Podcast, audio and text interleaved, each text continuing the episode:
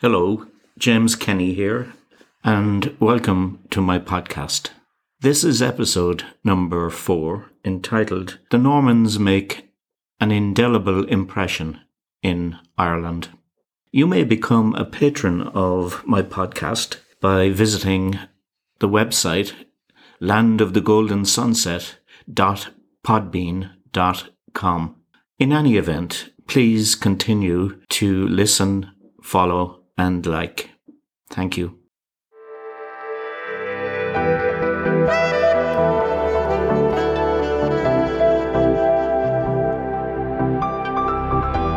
The redeeming feature of the Norman conquest in Ireland was their industry in building new castles, monasteries, and flour mills.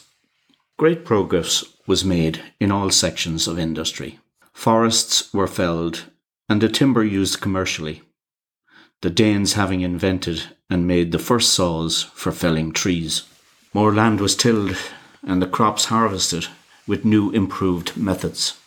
New walled towns were built and new ports constructed in Drogheda, Galway, and New Ross, and the old ports of Dublin and Waterford were further developed and trade and markets expanded. This new prosperity meant that vast sums of money could be collected for the English monarchs. So the Irish nobility had a meeting on the River Erne in 1258 to attempt to revive the old High Kingship.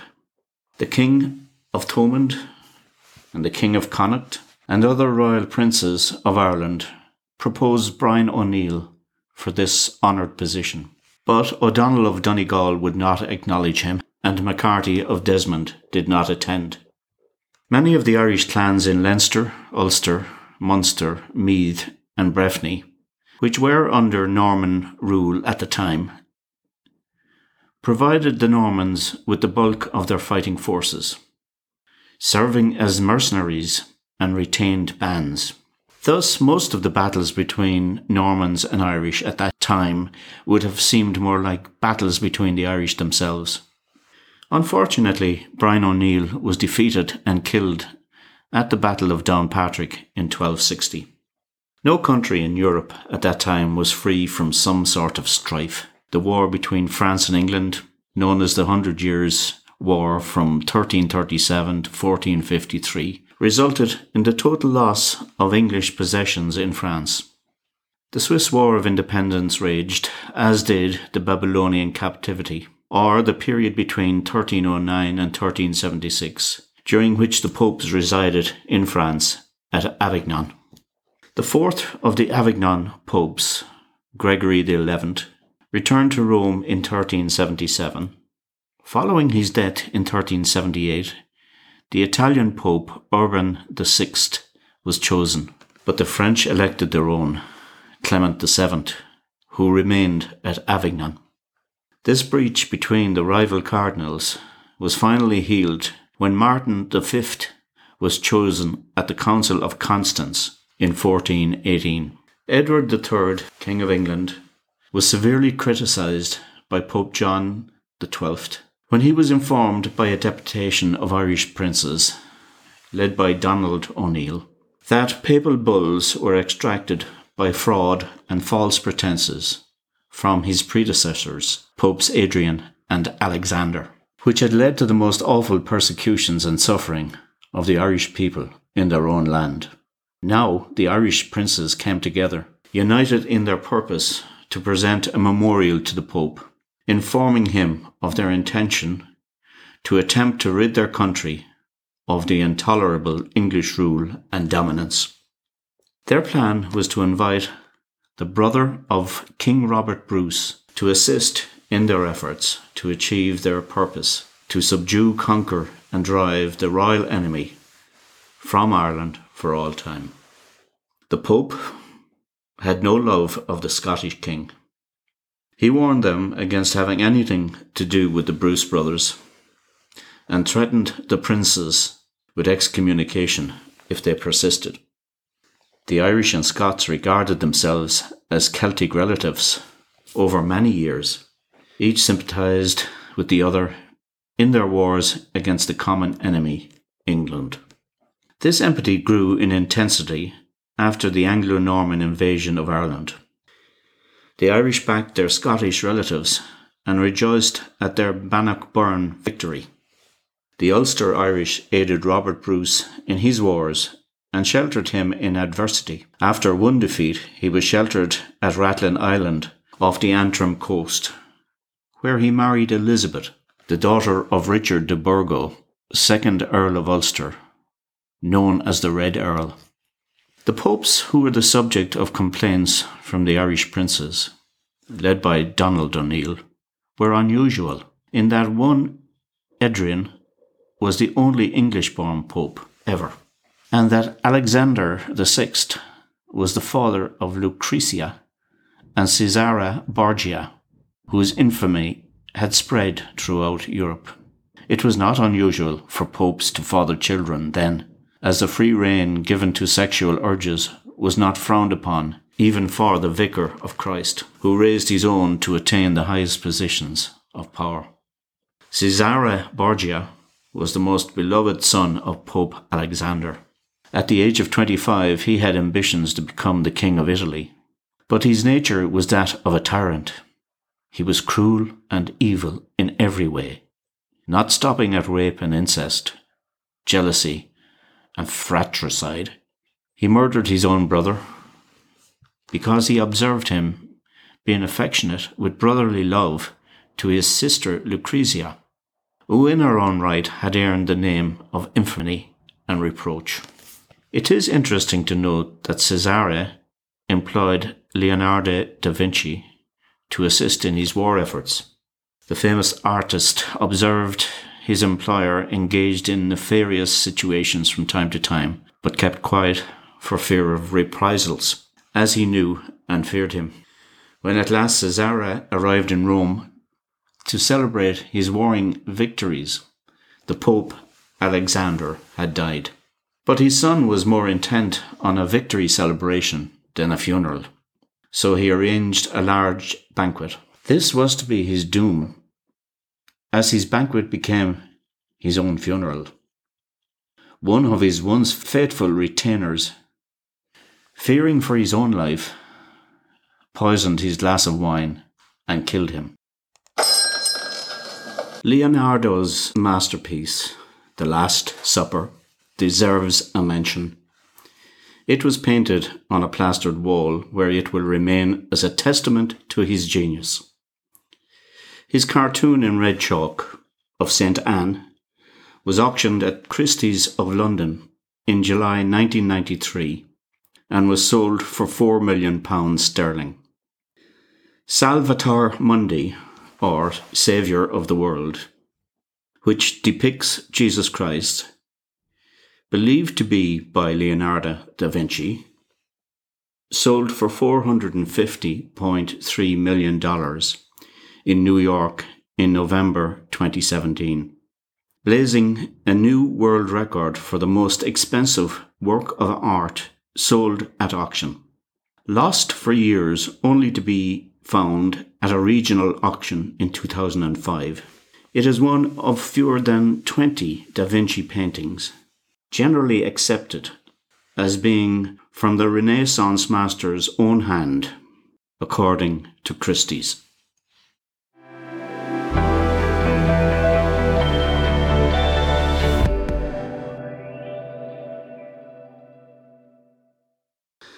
The Normans, meanwhile, were submerging their own identity and taking on an Irish appearance.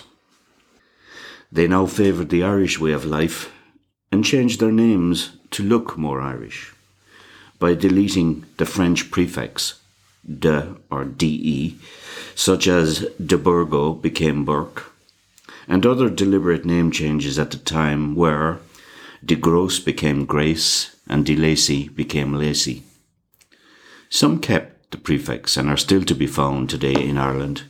For example, de Courcy, de Lacy, etc. Other new family names were added to the list of Gaelic Irish names when the Bruce brothers came from Scotland to assist their Irish relatives. They had many victories from 1314 to 1317, when famine devastated their victorious march through Ireland to the walls of Limerick. When they arrived at Limerick, famine had gripped the land and discipline broke down because of the terrible hunger suffered by the troops. The awful incessant rainfall destroyed crops and animals, and historic reports tell us they were forced to eat dead animals and human corpses. So, without proper food to provision the troops, discipline came to an end. They struggled to reach the only place where there was an abundance of wholesome food, and that was the waters of the River Shannon. The Scottish troops wandered along the Shannon banks from Limerick to Athlone, living on salmon caught in the rivers and lakes, and occasionally stopping at a friendly farmhouse where they were fed and bedded down in the barn. They were accepted once their identity as Gallowglasses was established. The Gallowglasses were mercenary warriors who were members of the Norse Gaelic clans of Scotland between the mid 13th century and late 16th century. They helped on the land and remained until harvest time of 1318 when the weather changed that year and the crops were particularly good. The extra helping hands were welcomed, and soon they settled in and became like members of the family. This led to daughters of the household being attracted to their Scottish cousins, and soon many marriages took place. Today in that area can be found familiar Scottish Irish names such as McIntyre, Burns, MacDonald, and many more, too numerous to mention. On the 14th of October 1318, at the hill of Faughart near Dundalk, two armies faced each other in battle. The Anglo Norman force, with fresh troops from England, which was led by de Bermingham, while the Scottish were headed by Edward Bruce.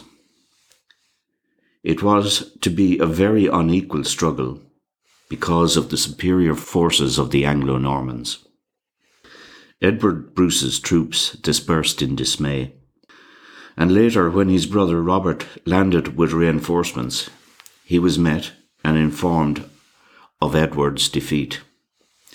He returned immediately to Scotland, saddened and dejected at the defeat and death of Edward, whose body is buried in the local graveyard. Thus ended the first grand effort of Ireland to become an independent country with the hope of expelling the English invader. Many of the Scottish Gallowglasses remained behind, and their names are to be found particularly in the northern counties to this day. The English king now took measures to guard against the reoccurrence of such a formidable danger in the future. On St. Patrick's Day 1328, a treaty was signed in which it was stipulated that in the event of further war in Ireland, the respective kings would not assist each other's rebel forces or subjects. Ireland had played for, or fought for, a great prize and lost.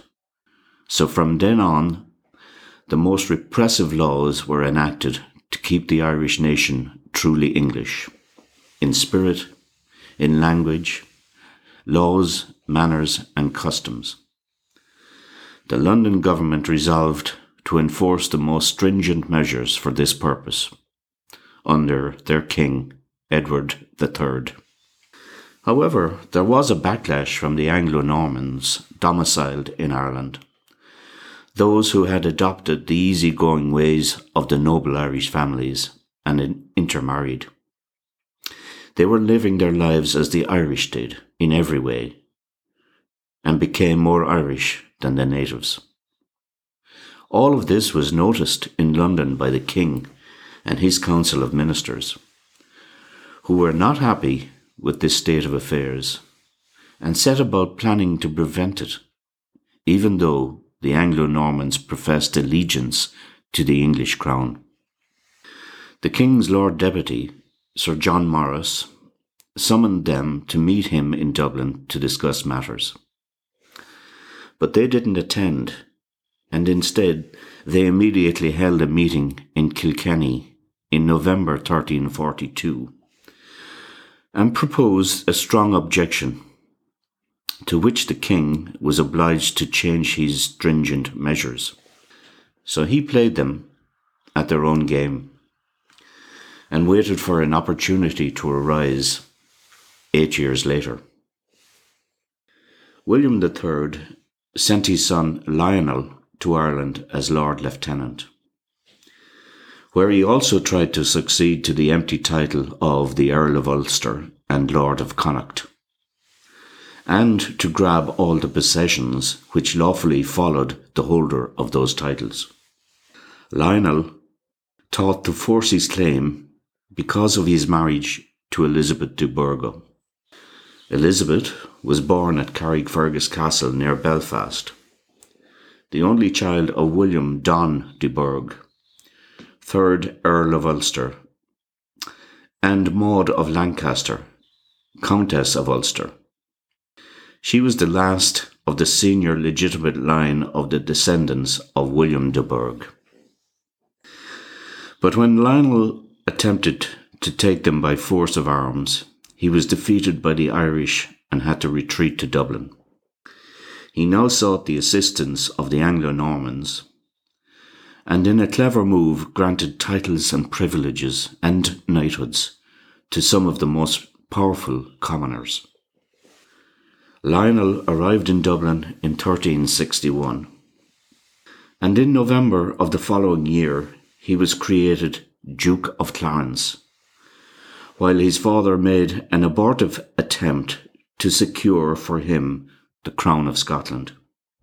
His efforts to secure an effective authority over his Irish lands were only moderately successful. After holding a parliament at Kilkenny, which passed the celebrated Statute of Kilkenny in 1366, he dropped the task in disgust and returned to England. This was around the time of Thomas Aquinas, 1224 to 1274, who espoused that it was fine to sell something for profit, as long as the money was put to good use, and he put forward the idea of the human economy, where some people work the land, some people pray, and others fight for the king.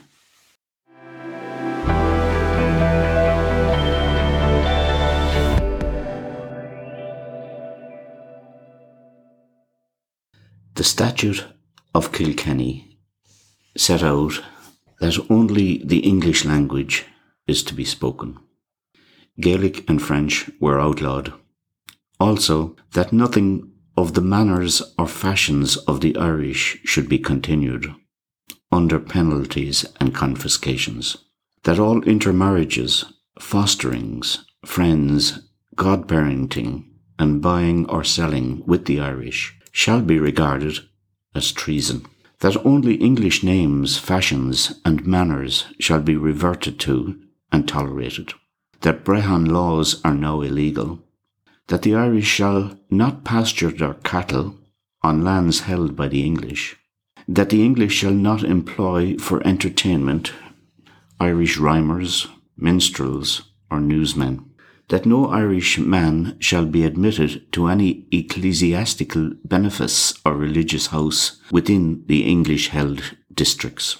This was the first, by statute, of many attempts by the English to exterminate the native Irish for whatever reason. And they were successful over the next five or six centuries in ending the lives of millions on this island of Ireland. In 1367, the Statute of Kilkenny aroused fierce anger among the native Irish clans. They once again asserted their rightful place in their own land. When they had time to realize the full concept of what the new English laws meant for them. They organised against this law and drew up a plan of action to attempt to defeat the terms of this unjust statute. They came together in a united body. They overran the outposts. They hunted the Anglo Norman barons, destroyed the castles, and reoccupied their own land almost to the walls of Dublin. The clans united as never before against the common foe laying aside their private feuds and family rows for a time to now accomplish the destruction of their enemy. In 1369 in County Limerick, the Lord Justice, the Earl of Desmond, led a large army against the combined forces of O'Brien of Thomond and O'Connor of Connacht, but was heavily defeated.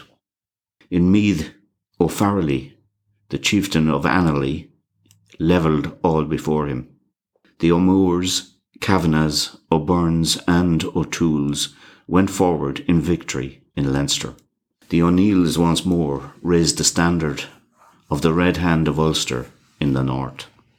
The native Irish clans now made fresh gains in every area to the consternation of the English of the Pale. This was a term used in the late 14th century to describe a border or boundary and was written in English Acts of Parliament. The obnoxious Statute of Kilkenny was deemed unworkable and was held in abeyance, slumbering until at some future date to be awakened and used. In 1375, young Art MacMurrough Kavanagh, 1357 to 1417, inherited all his father's estate and was elected to succeed his father at the young age of 16 years. He was a brave young warrior and had proved himself in many battles. He was an Irish king who is generally regarded as the most formidable of the later kings of Leinster. During his 42 year reign, he dominated the Anglo Norman settlers of Leinster. He married Elizabeth Laville widow of Sir John Staunton of Clane. She was the only daughter of Sir Robert Laville, and through her father, the heiress of the Anglo Norman barony of Norragh. He claimed her inheritance in full, even though, obviously forfeited under the Statute of Kilkenny, according to English law. But this did not stop young Art's onward march. In 1392, King Richard of England had plans to try again to conquer Ireland. So in October of that year, he landed with a large army at Waterford. Before attempting war, he summoned the Irish princes and made them a proposition to the effect that if they gave their lands and chieftaincies to him, he in turn would bestow on them royal pensions and English titles. This insidious proposal was rejected. The English king became enraged and threatened immediate war on young Art and the other Irish chiefs. The following day, the English troops set to do battle against Art and his Irish followers. But in their haste to try and overcome the Irish, they went astray and got stuck in the bogs while the fearless Irish defended the mountain passes. Then the weather worsened, and to add to the king's worry, Art took full advantage of the situation. The king's army was trapped and lost in the dense forest and bogland. There was only one way open to the king, and that was to parley with Art. So he sent a dispatch rider asking for leave to be allowed to proceed to Dublin unmolested, which Art foolishly agreed to. Some months later, Art received a royal invitation telling him that the king wished to discuss terms with him. Art presented himself in front of the king, unaware that the treachery plotted against him. Three of his chieftains were held hostage, and Art was required to promise to submit before taking his leave. Some time later, Art was invited to a Norman castle in a friendly gesture to a lavish feast in his honour but not long after his arrival, an attempt was made to murder him. Now he at least knew that he was dealing with a faithless, treacherous foe. It was then he decided to challenge the full power of England's army in Ireland. He outmatched them, even though the ablest generals with large, well trained forces were pitted against him. He outmatched their best endeavours again and again. On July the 20th, 1398, at the Battle of Kenlis in County Carlow, Art defeated Roger Mortimer, the heir presumptive to the English crown, whose premature removal was one of the causes which contributed to the revolution in England a year or two later. King Richard, now exasperated, decided to mount another campaign from England to subdue the Irish thorn.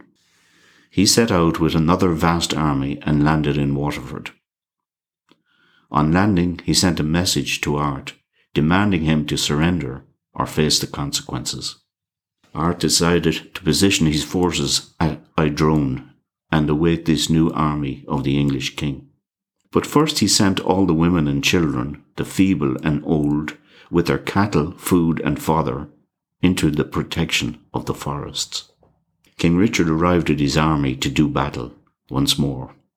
But his vast army were unable to penetrate far into the tangled and impenetrable scrubwood, and found themselves hemmed in by bogs, quagmires, and mountains. The king and all his men, thus defeated again, returned to Dublin, where he offered 100 gold marks to anyone who would bring art to him, dead or alive. Richard now mounted a fresh campaign of three divisions of his army to try and accomplish the capture or death of art. But the most urgent news reached him from England, and so he cancelled his plans and returned home at once. Richard's greed, treachery, and war in Ireland had cost him his crown, and eventually his life, where at Pontefract Castle he met a cruel death. The rulers changed in England, the House of Lancaster taking the seat of power, while Art carried on in his victorious ways. In the year 1406, he recaptured the castles of Camolins, Ferns, and Enniscorthy.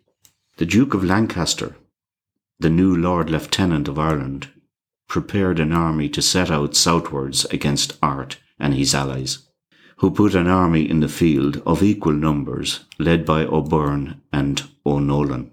They met to do battle on the slopes of Inchicore and in the valley of the River Liffey near Dublin. Fierce combat took place in which Art was once again victorious. The Duke was taken from the battlefield wounded, and the surrounding land strewn with dead and wounded. This was the last battle of the English might against the Irish, led by brave young Art MacMurrough, whose reign spread over 40 years. He died at New Ross, aged 60, on January the 12th, 1417.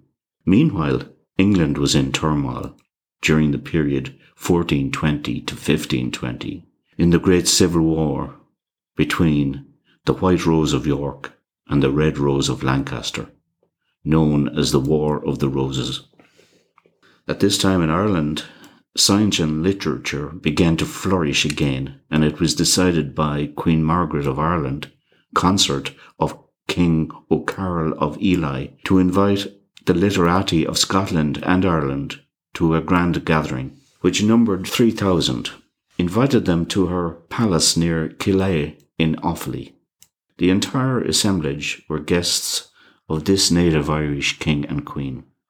A second gathering took place at Rathangan for all those who were unable to be present at the original seminar.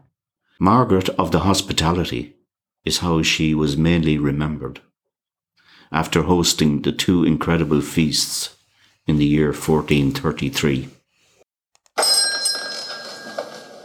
Meanwhile, around this time in Europe, society was changing and was no longer just made up of those who farmed, those who fought, and those who prayed.